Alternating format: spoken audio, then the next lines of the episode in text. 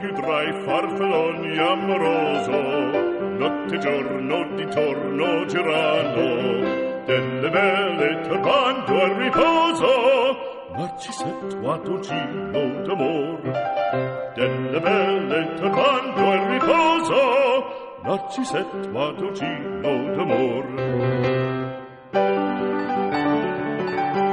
Ciao a tutti, belli e brutti, sono Valeria Surcis e voglio insegnarvi italiano, pero in un modo divertente. Hola a todo el mundo, hola a los guapos, hola a los feos, eso es lo que he dicho antes.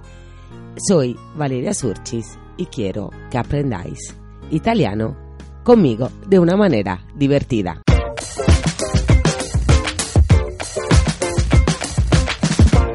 Hola amigas, hola amigos, estamos aquí un sábado, hoy es sábado antes de Pascua y qué manera mejor de ponerme en contacto con vosotros que la de celebrar la Pascua en este podcast contando un poco cómo se vive esta celebración católica en Italia.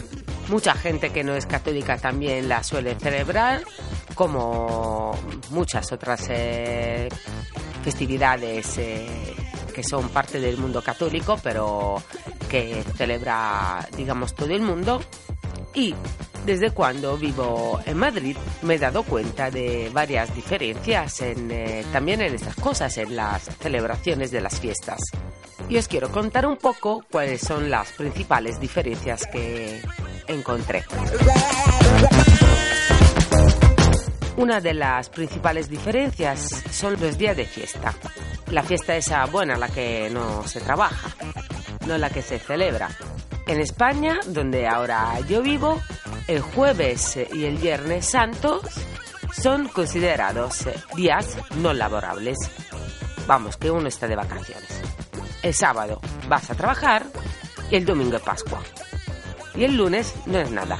En Italia, quitando las eh, vacaciones de los colegios, que incluyen también la Semana Santa, normalmente la gente tiene como festividad el día de Pascua, o sea, el domingo, el domingo que se llama Pascua, la Pascua de toda la vida. Y el lunes, llamado lunes de Pascua o Pascueta, también es eh, un día de, de vacaciones. Se suele organizar algo en el campo, alguna excursión con la familia, tiempo permitiendo. Cosa que últimamente hemos visto que el cambio climático no nos permite mucho utilizar estas fechas de la Semana Santa para estar fuera y menos en el campo. No sé dónde estáis vosotros, pero aquí en España hoy llueve y hace un frío tremendo y un aire tremendo que, vamos, para ponerse unas piedras en los bolsillos si se sale. Es curioso, ¿verdad?, cómo pueden cambiar los días festivos estando bajo el mismo catolicismo, digamos, para decirlo de alguna manera.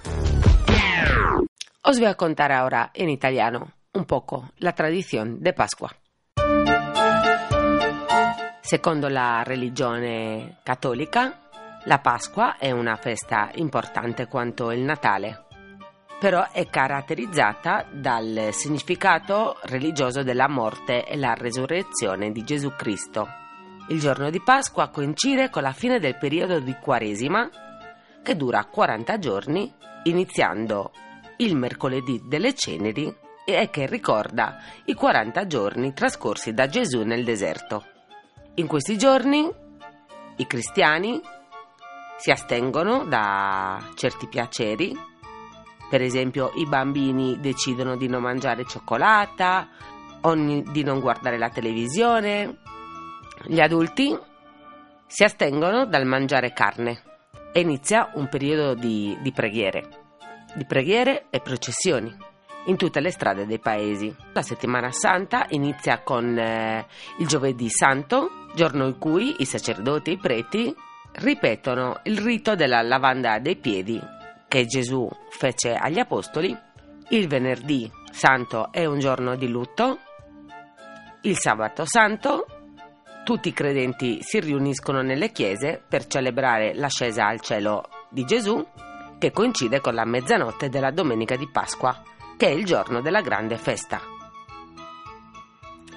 La gente, normalmente la gente cattolica, cristiana, partecipa alla messa di mezzanotte e tutti coloro che ce- celebrano la Pasqua, cattolici o non cattolici, la domenica di Pasqua fanno una grande festa in casa che consiste in un pranzo dove non possono mancare le uova sode, in molti posti si fa la torta pasqualina e il piatto principale tradizionalmente per i carnivori in questo caso è l'agnello perché viene considerato un simbolo di rinascita.